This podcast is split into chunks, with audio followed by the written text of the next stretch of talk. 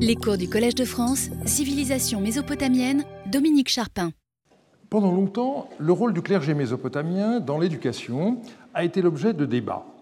Je commencerai par citer l'opinion euh, de celui qui fut salué comme le meilleur assyriologue de son temps, Benno Landsberger.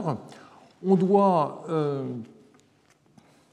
condamner euh, comme euh, romantisme trompeur la conception de la soi-disant sagesse sacerdotale que l'on trouve encore euh, dans certains manuels de seconde main. Les scribes, quoiqu'un grand nombre d'entre eux aient été profondément religieux, étaient un groupe laïque complètement. Les prêtres, ainsi que les rois, à part quelques exceptions, et les gouverneurs et les juges étaient illettrés. Plus loin, il nuance toutefois légèrement sa pensée. Il y a peut-être eu euh, des périodes limitées, comme la troisième dynastie d'Our ou la période paléo-babylonienne, où la classe supérieure et les principaux administrateurs envoyaient leurs fils à l'école. Mais ceci était un phénomène très isolé, et je soupçonne que ceux qui ont euh, été envoyés à l'école dans ces circonstances, en général, euh, n'y ont pas appris grand-chose. Ils appartenaient à la catégorie des Dupsar Hurum, euh, les scribes qui étaient seulement capables de lire un peu et de noter une lettre avec beaucoup d'erreurs, dont, en lisant les lettres qu'ils ont écrites, nous avons maintenant beaucoup à souffrir.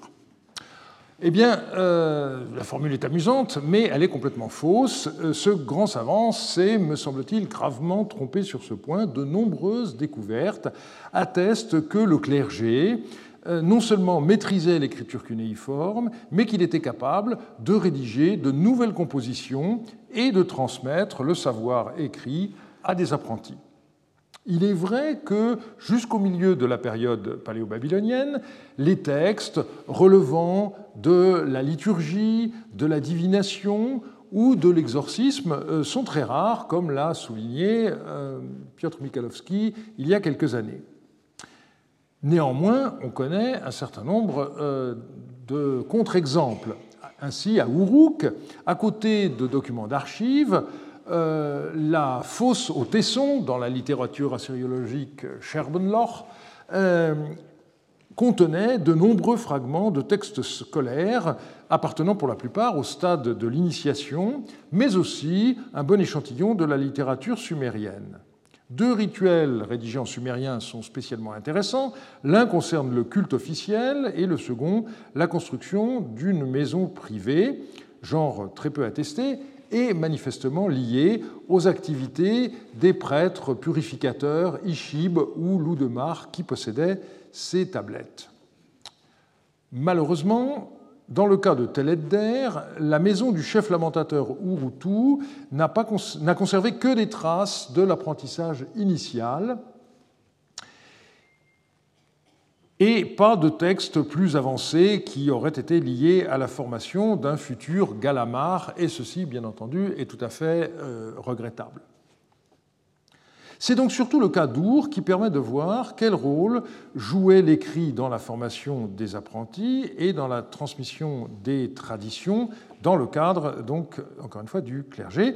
Nous verrons successivement ce que nous apprend la maison numéro 7 Quiet Street, puis le problème posé par un autre bâtiment qui a été considéré comme une école à la suite de, Woolley et qui est le numéro 1 Broad Street. Et je terminerai en présentant les informations nouvelles euh, qui proviennent des fouilles de 2017.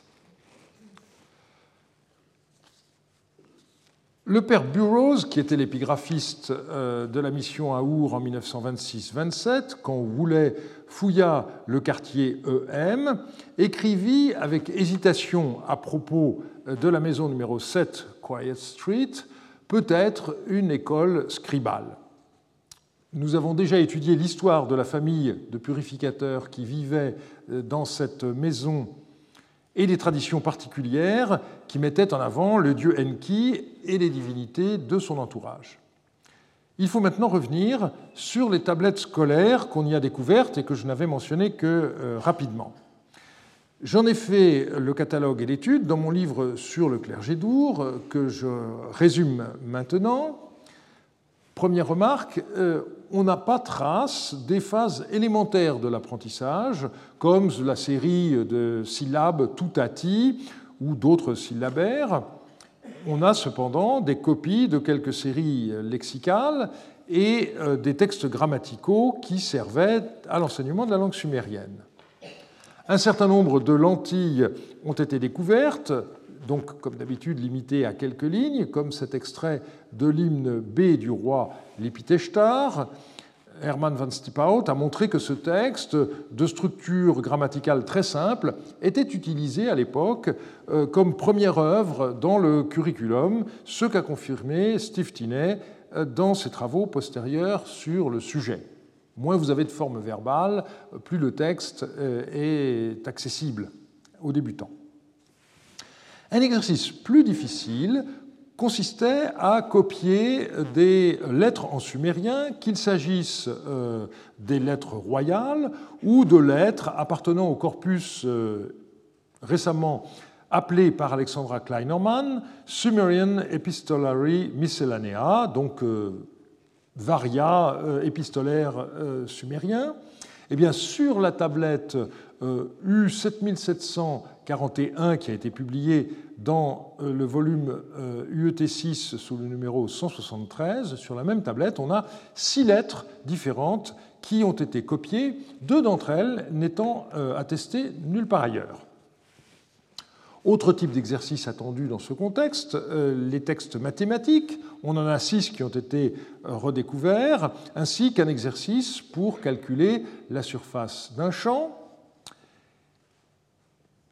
La copie d'inscription euh, historique appartenait aux exercices caractéristiques de l'apprentissage et nous en avons plusieurs au numéro 7 Quiet Street. On a trois inscriptions de la période d'Agadé, trois euh, qui proviennent de la troisième dynastie d'Our. On a également une copie euh, des lois d'Urnamou. On a deux inscriptions d'un roi d'Issine et trois d'un roi de Larsa. Étudiant tous ces textes, le père Burroughs a été assez dur à l'égard euh, des apprentis. Je cite euh, Le copiste a été coupable de grossières erreurs, le scribe a fait de nombreuses fautes et, euh, dans certains cas, les signes ne peuvent pas être reconnus avec certitude. enfin, la copie a été faite par une main inexpérimentée. Donc on a l'impression qu'il est quasiment devant des, élèves dont il remplit le carnet scolaire.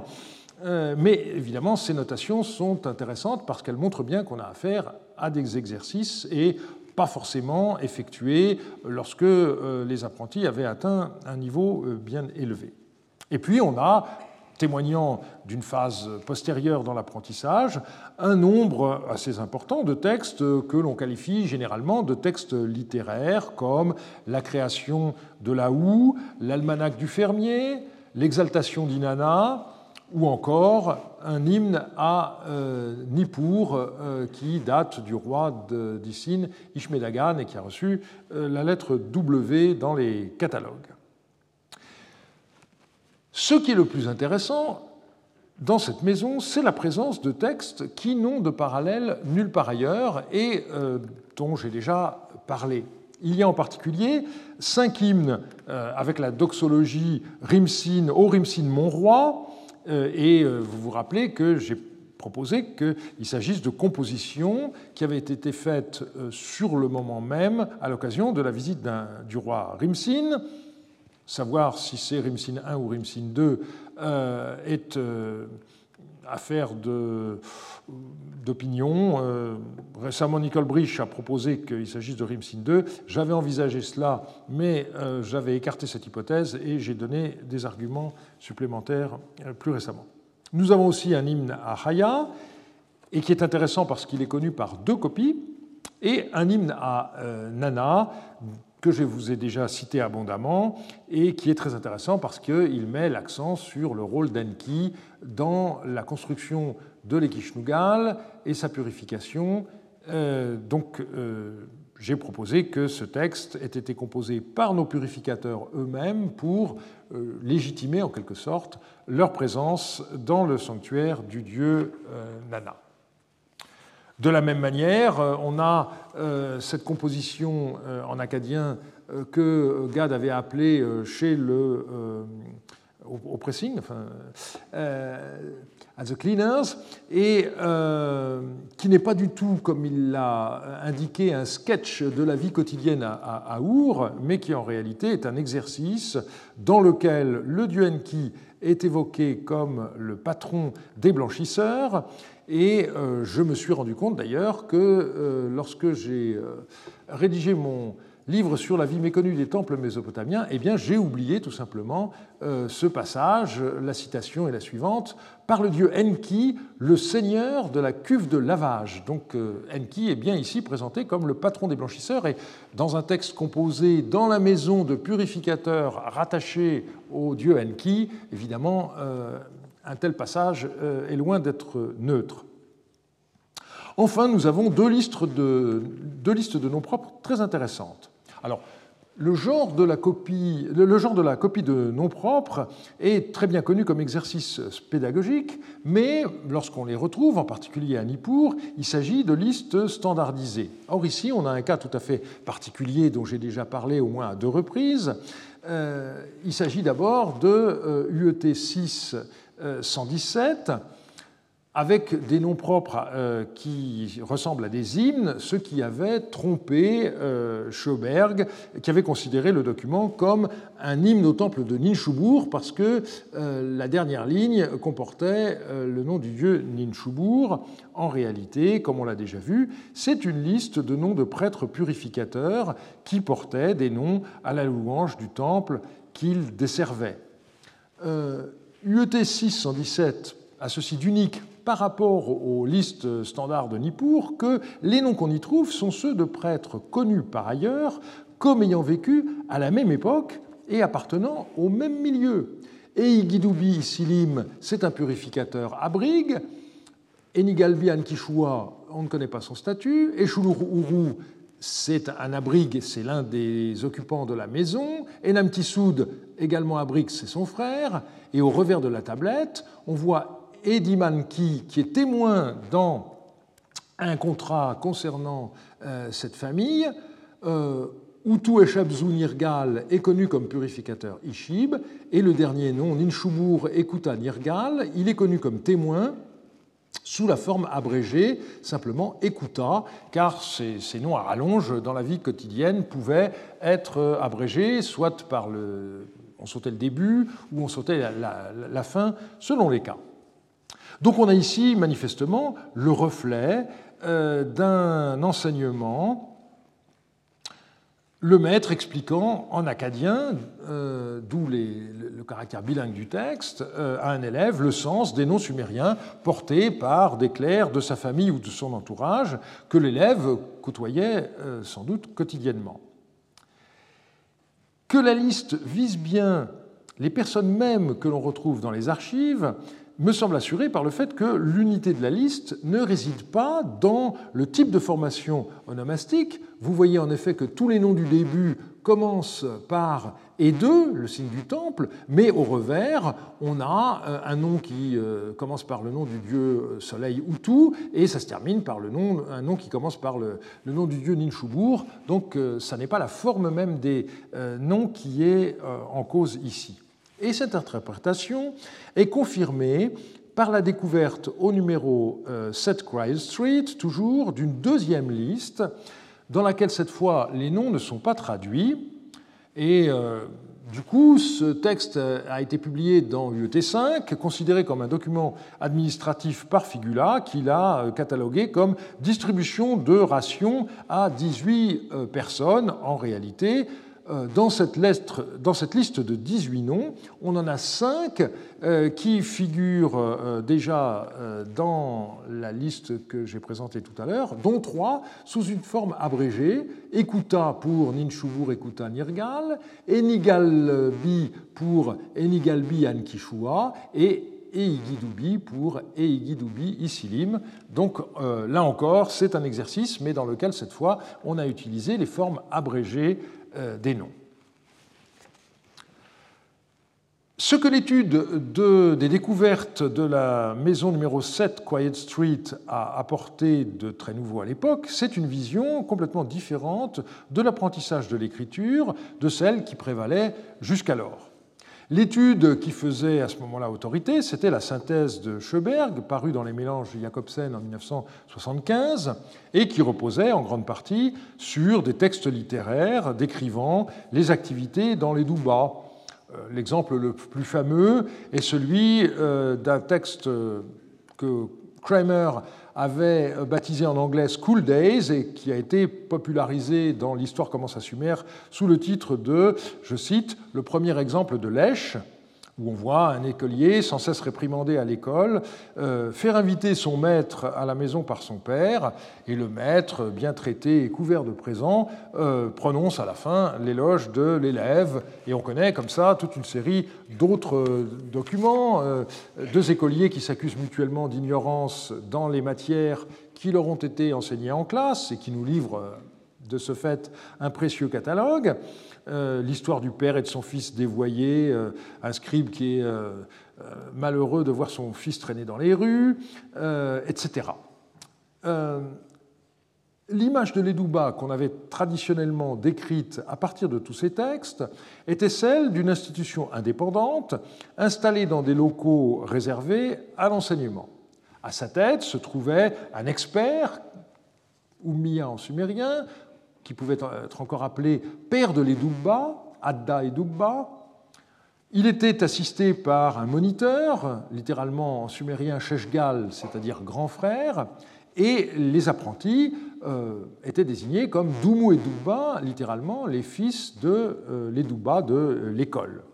L'emploi d'un tel vocabulaire familial pour définir le statut de chacun euh, est remarquable et pourrait témoigner de l'origine familiale de l'institution.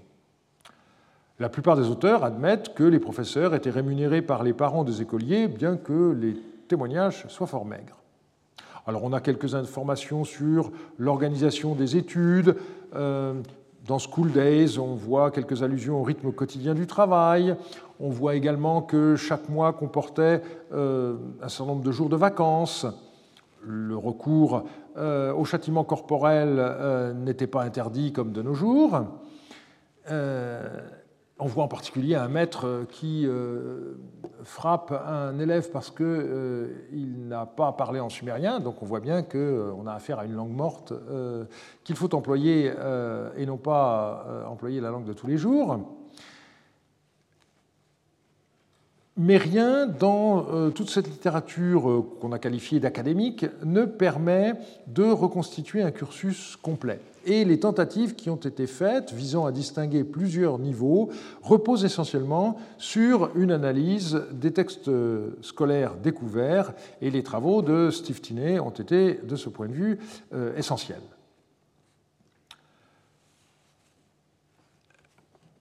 La présence de tablettes scolaires au numéro 7 Quiet Street ne laisse aucun doute sur le fait que cette maison a servi de cadre à un apprentissage scribal.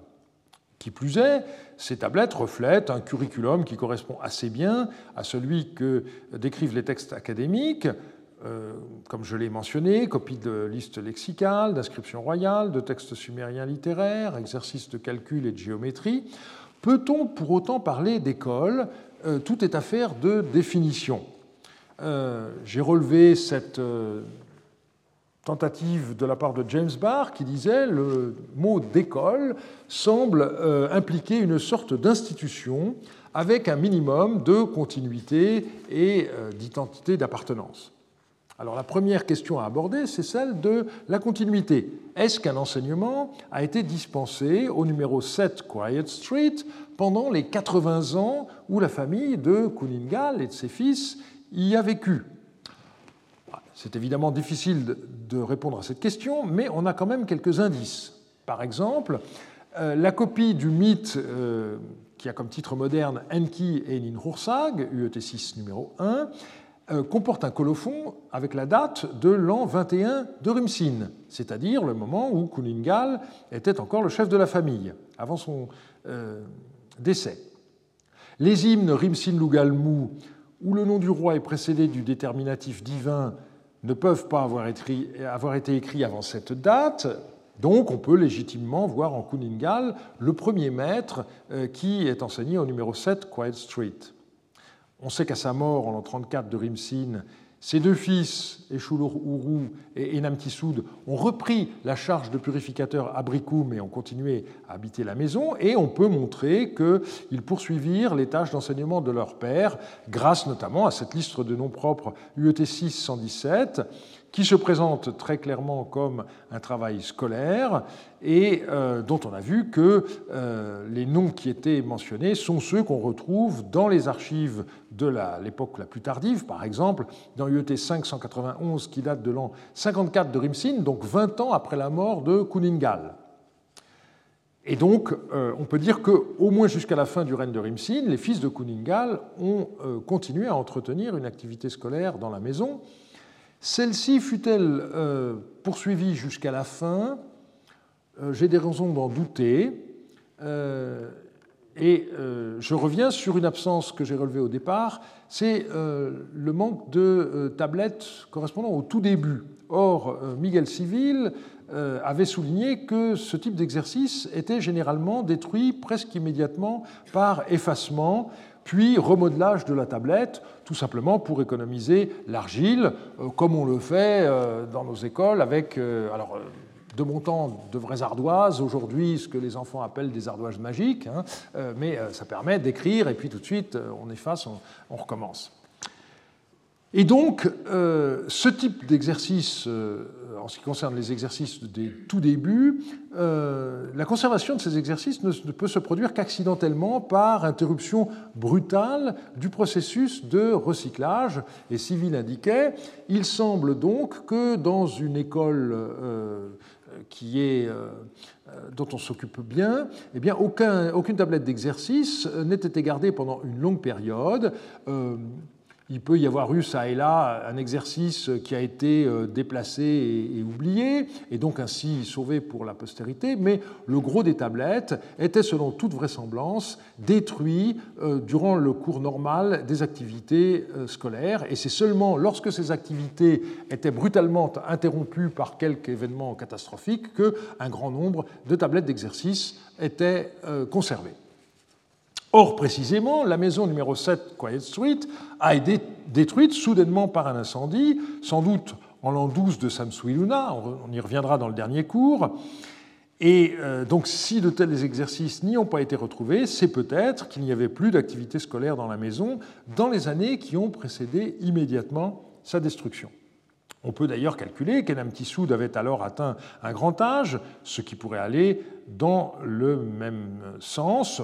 Autre interprétation théoriquement également possible, on aurait donné au numéro 7 Quiet Street qu'un enseignement avancé, les bases élémentaires ayant été acquises ailleurs par les élèves.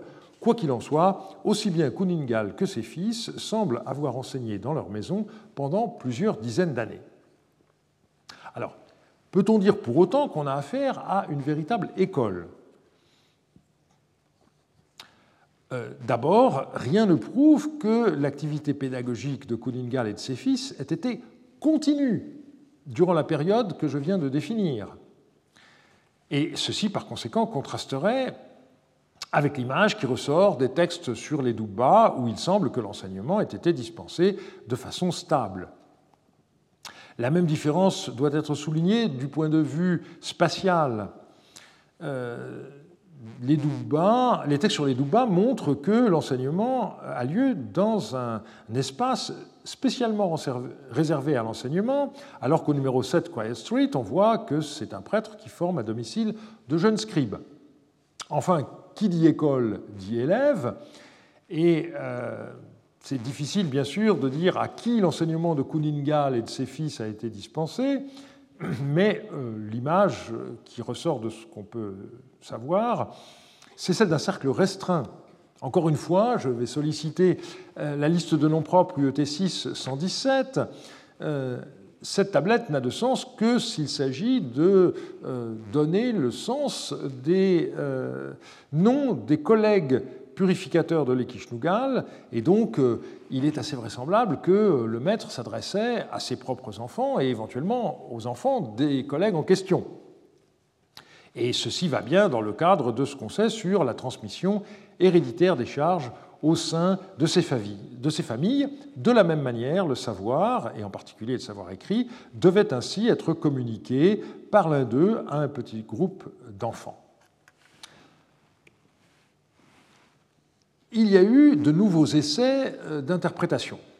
En 2005, Andrew George a euh, publié dans euh, les mélanges euh, Klein une nouvelle étude où il remettait partiellement en cause ma proposition de 1986.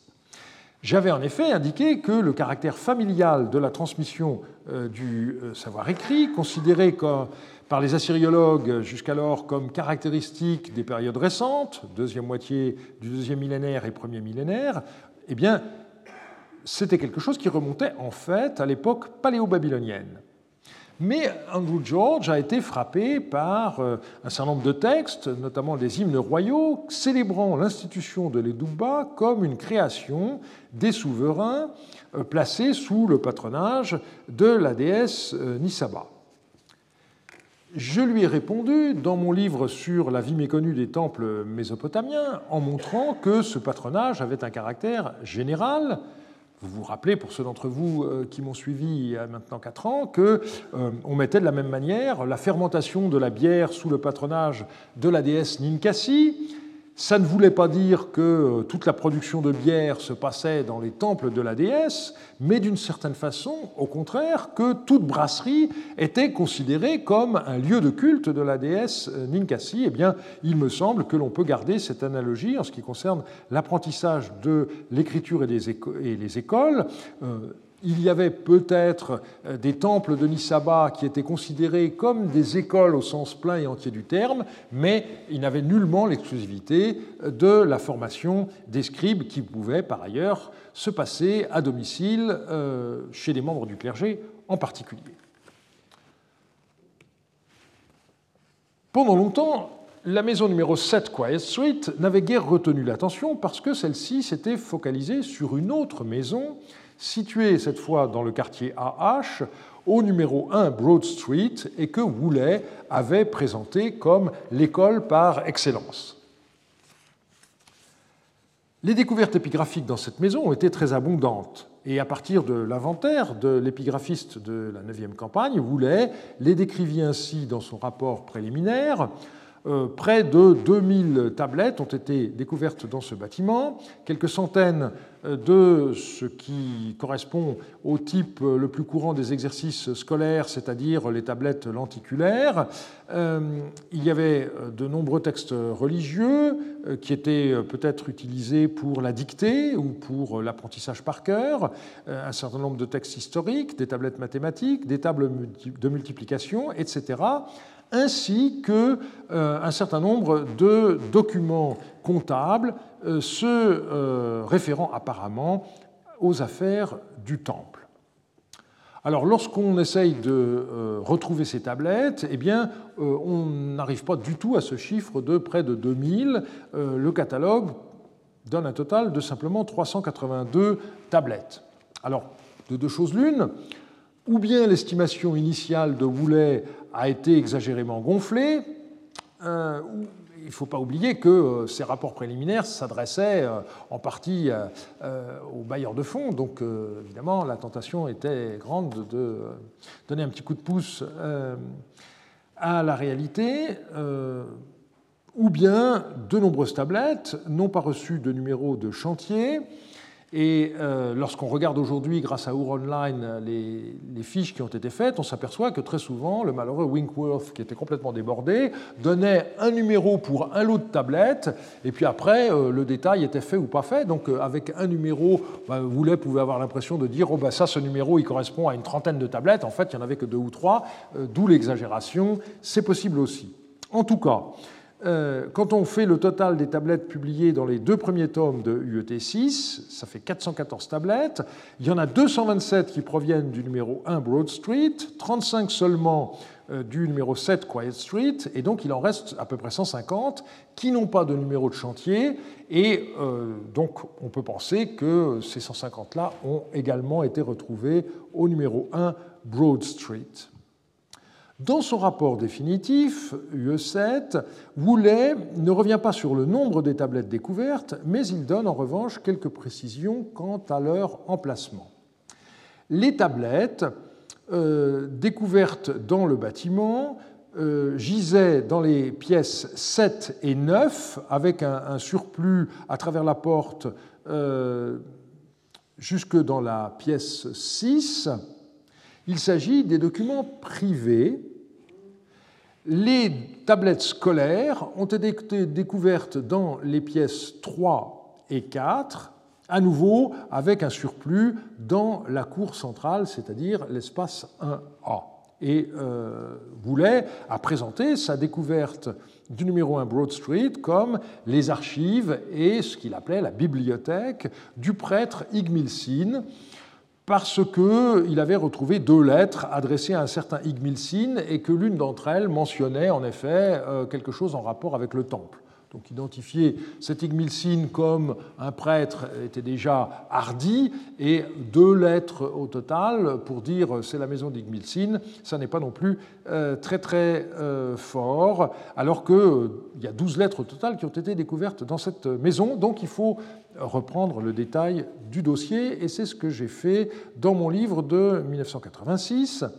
J'ai d'abord essayé de euh, remettre de l'ordre dans l'histoire architecturale de la maison, parce que euh, Woulet avait euh, noté de nombreux remaniements, mais sans avoir tenté de reconstituer l'évolution des travaux successifs qui ont été faits. Alors son idée était que la maison a été coupée en deux avec une partie servant d'école, donc les pièces 3, 4 et la cour 1A, le reste étant affecté à l'habitation du maître. Moi, j'avais objecté que l'espace central 1A, euh, pouvant ne pas être une cour, mais un espace central couvert, euh, dans la lignée de ce que Jean Margueron avait euh, dit de l'architecture des maisons, eh bien, dans ce cas-là, la lumière des pièces 3 et 4 n'aurait pas été suffisante pour permettre de lire et d'écrire. J'ai ensuite repris le détail des textes en tentant de les mettre en ordre par genre et en distinguant les textes mythologiques, les dialogues et débats, les épopées, les hymnes et prières, les lamentations, les sagesses et proverbes, les lettres historiques, quelques textes de littérature acadienne, les copies d'inscriptions royales, des textes mathématiques et enfin des vocabulaires bilingues. Donc ça, ça correspond à tous les genres que l'on trouve également dans les écoles de Nippur à la même époque. J'ai aussi relevé euh, l'existence de deux catalogues dont j'ai pu montrer qu'il euh, ne s'agissait pas de programmes d'enseignement, comme on avait cru à l'époque pour d'autres catalogues de ce genre, mais de véritables inventaires, tout simplement parce que euh, à certains endroits on avait 11 lougals, littéralement 11 rois, qui renvoyaient à 11 copies d'inscriptions euh, royale, et on a retrouvé effectivement euh, ce genre de tablette dans la, dans la maison.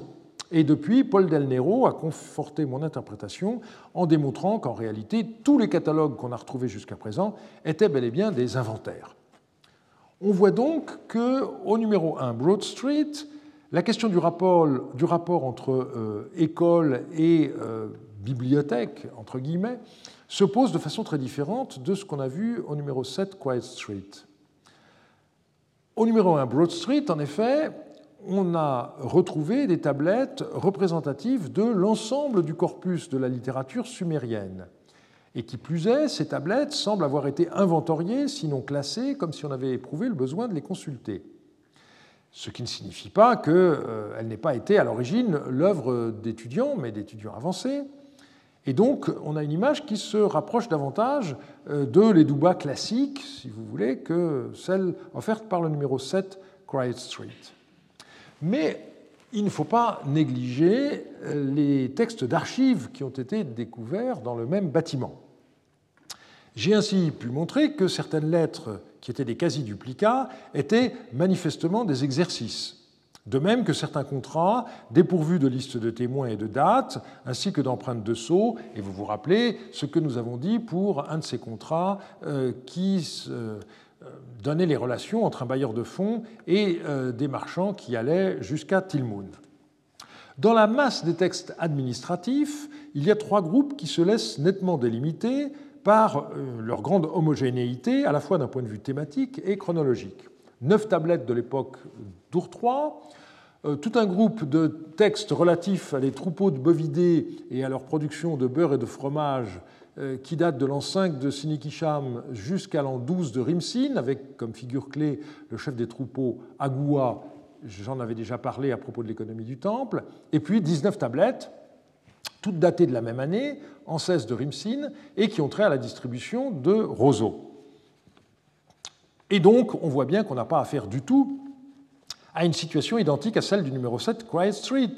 Il ne s'agit absolument pas des archives d'un individu ou d'une famille, mais au contraire d'un ensemble disparate, tant sur le plan chronologique, puisqu'on voit un mélange entre des textes d'Ourtrois et des textes de l'époque de Waratzin et Rimsin, que sur le plan thématique.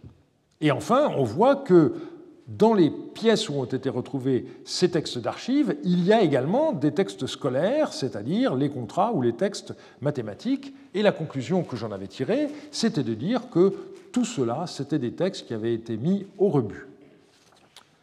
Eh bien, euh, ma thèse a été euh, récusée par Paolo Brusasco dans euh, son travail sur les maisons d'Our, euh, qui a été publié dans la revue euh, Mésopotamia en 1999-2000.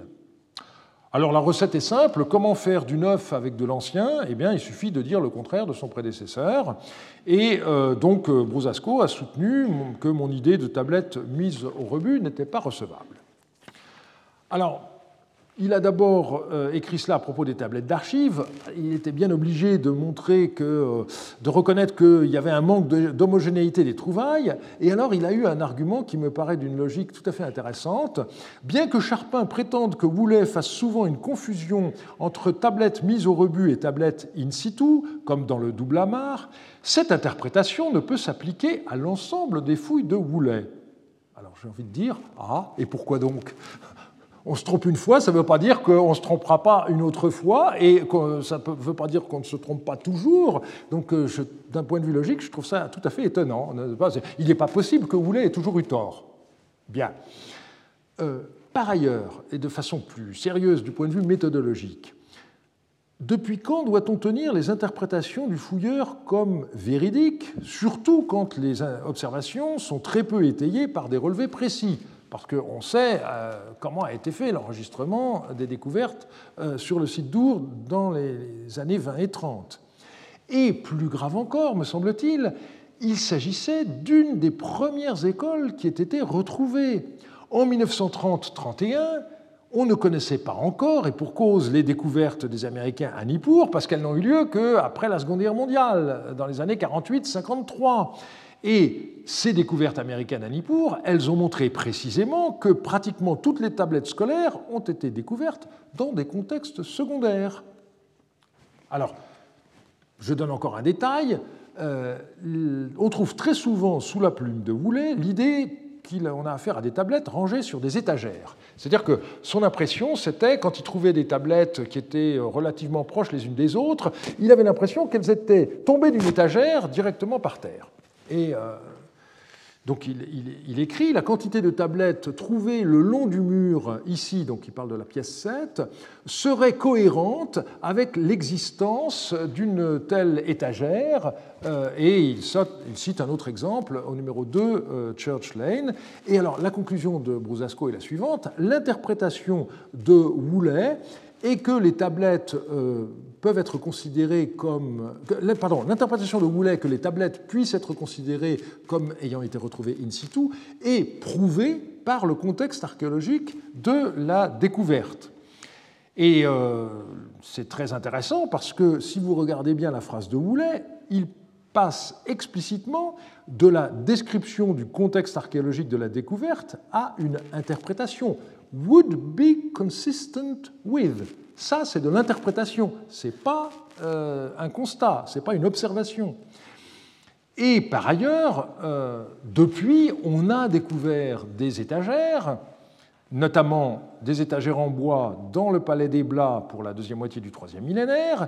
Et ce qu'on a découvert nous montre que les tablettes n'étaient pas rangées comme des livres euh, dans nos étagères les unes à côté des autres, mais comme des fiches dans un fichier, c'est-à-dire depuis le fond jusque par devant. Alors nous, ça ne nous paraît pas commode, mais c'est comme ça. Ça a été trouvé comme ça dans les étagères du, temps, du palais d'Ebla, et ça a été trouvé de la même manière dans la bibliothèque de l'Ebabar de Sipar à l'époque perse. Donc sur deux millénaires, on a deux exemples au début et à la fin qui nous montrent que c'était toujours comme ça.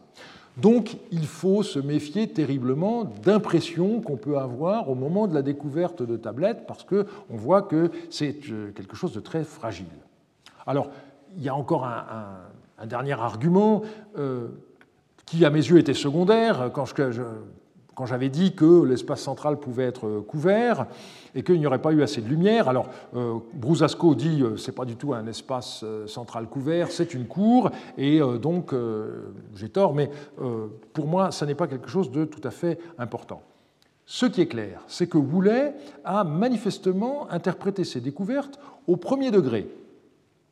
Je résume, si on trouve quelque part des tablettes scolaires, c'est donc que c'est là et là précisément que l'enseignement avait lieu. Donc, il trouve des tablettes scolaires dans les pièces 3 et 4, eh bien, c'est l'école.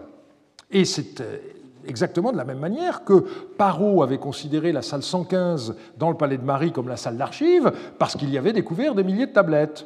Sauf qu'on sait maintenant que toutes ces tablettes étaient entreposées dans des coffres de manière temporaire en attendant d'être transportées à Babylone, mais ça on ne le sait que grâce à une découverte qui a été faite en 1974. Et donc, du point de vue méthodologique, il ne faut sûrement pas donner la priorité aux interprétations du fouilleur, surtout quand les fouilles sont anciennes et que d'autres découvertes ont été faites par la suite.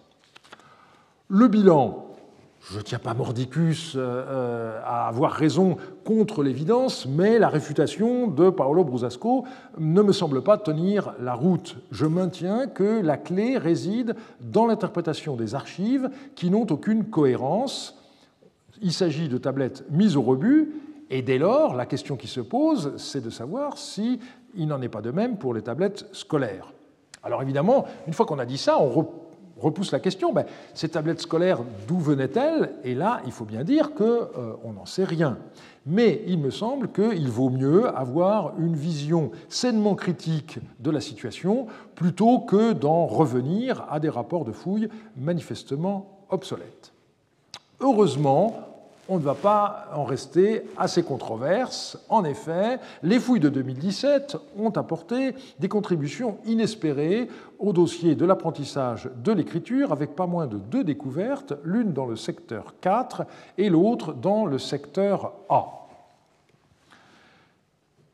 J'ai déjà indiqué à plusieurs reprises, et elle l'a fait elle-même il y a quelques semaines, que l'un des buts d'Elizabeth Stone était d'étudier la ville de la fin du troisième millénaire sous le euh, niveau paléo-babylonien du quartier AH, et donc, euh, juste à côté, c'est pourquoi elle a implanté euh, un chantier qu'elle appelle Area 4, le chantier 4, euh, tout au sud, immédiatement au sud du secteur AH, dans la cour d'une maison néo-babylonienne du quartier NH.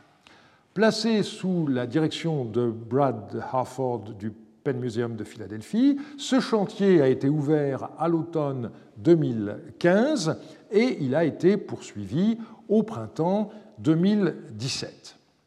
Et c'est dans cette région qu'on a retrouvé, dans un niveau paléo-babylonien, un certain nombre de tablettes scolaires, dans les tout derniers jours de la mission, comme il se doit. Euh, tous les exercices qui ont été retrouvés là, euh, et c'est intéressant, relèvent d'un enseignement d'initiation. Alors on, a des listes de noms propres, par exemple, euh, comme celle-ci, ou encore une autre,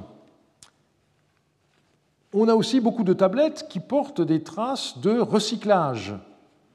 Et ceci correspond à ce que nous avons vu tout à l'heure, le fait que dès qu'un exercice était achevé, on réutilisait l'argile pour un autre travail. C'est particulièrement visible sur euh, une tablette qui forme en quelque sorte le degré zéro de l'écriture, puisque euh, la face comporte simplement un clou vertical et une ligne euh, horizontale, et puis l'apprenti scribe continuait. Donc on lui apprend d'abord à tirer des traits sur une feuille blanche, si je transpose en termes de pédagogie d'aujourd'hui. Si ça se fait toujours d'ailleurs, mais enfin, peu importe. Euh, et si on regarde le revers de cette tablette, on voit très clairement euh, des signes de remodelage. Et on sait bien comment on s'y prenait. Toutes ces tablettes étaient en argile crue. On les mettait dans un bac avec de l'eau. Et euh, une fois que l'argile avait regonflé, eh bien, on remalaxait l'argile et on recommençait. Et on a même trouvé quelque chose que je n'avais jamais vu pour une tablette scolaire, une tablette barrée par une croix je me rappelle encore euh, lorsque notre euh, fille avait fait euh, une erreur et sa maîtresse avait fait une grande barre, elle est rentrée le soir à la maison. vous imaginez le, pauvre apprenti scribe qui rentre le soir à la maison avec une, tablette barrée comme ça, drame. Là, je fais du roman, mais enfin, on ne peut pas s'en empêcher quand on voit un document de, de ce genre. Je redeviens plus sérieux. donc, ce type de pratique était attesté pour des textes administratifs, mais encore une fois, euh, pour un, texte scolaire, je n'en connais pas de parallèle. Donc des textes qui sont euh, d'une grande banalité d'une certaine façon, mais qui sont très importants parce qu'ils euh, confirment ce que les assyriologues sont de plus en plus nombreux à penser, comme Klaus Wilke, moi-même et d'autres, à savoir que la connaissance du cunéiforme n'était pas réservée à une petite caste de spécialistes, les scribes, mais qu'il euh, y avait bien davantage de gens qui étaient capables de lire et au besoin d'écrire. Des documents retrouvés euh, de cette manière le euh, confirment.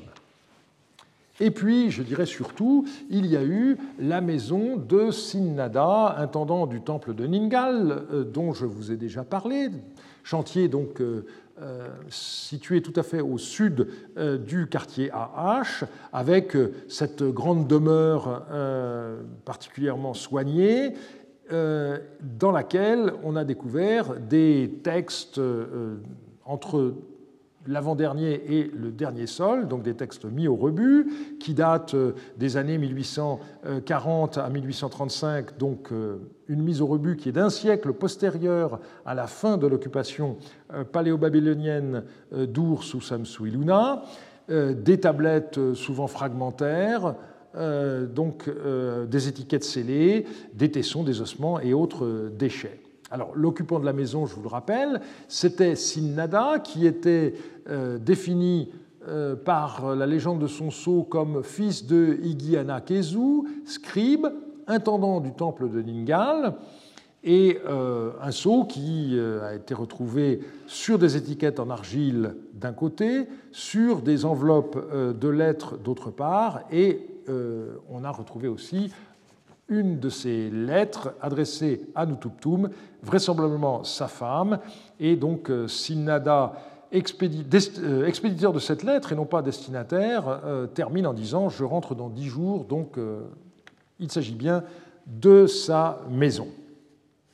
Je vous ai déjà dit qu'on a en réalité deux sauts de Sinnada, car dans la dernière ligne, il y a une variante, tantôt il est serviteur de Sinériba, mais tantôt de Tsiliadad, et que ce qui est tout à fait intéressant, c'est que on a retrouvé une inscription de Tsiliadad euh, dans laquelle euh, celui-ci commémore des réparations dans le temple de Ningal. Et donc on a bien l'impression que Sinnada a réussi à convaincre le roi de l'urgence de réparation.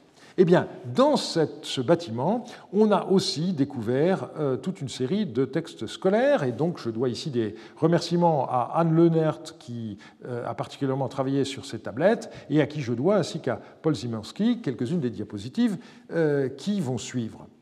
On a notamment retrouvé plusieurs tablettes en forme de lentilles, donc typiques des exercices des apprentis scribes. Et à Our, ce type de document est écrit des deux côtés, donc euh, clairement, les apprentis lisaient et mémorisaient les lignes euh, inscrites par le maître sur la face, et ensuite ils retournaient euh, la lentille et ils devaient de tête, écrire le texte qu'ils avaient visualisé et retenu auparavant. Donc on a par exemple un extrait d'un hymne au roi d'Issine Idin Dagan.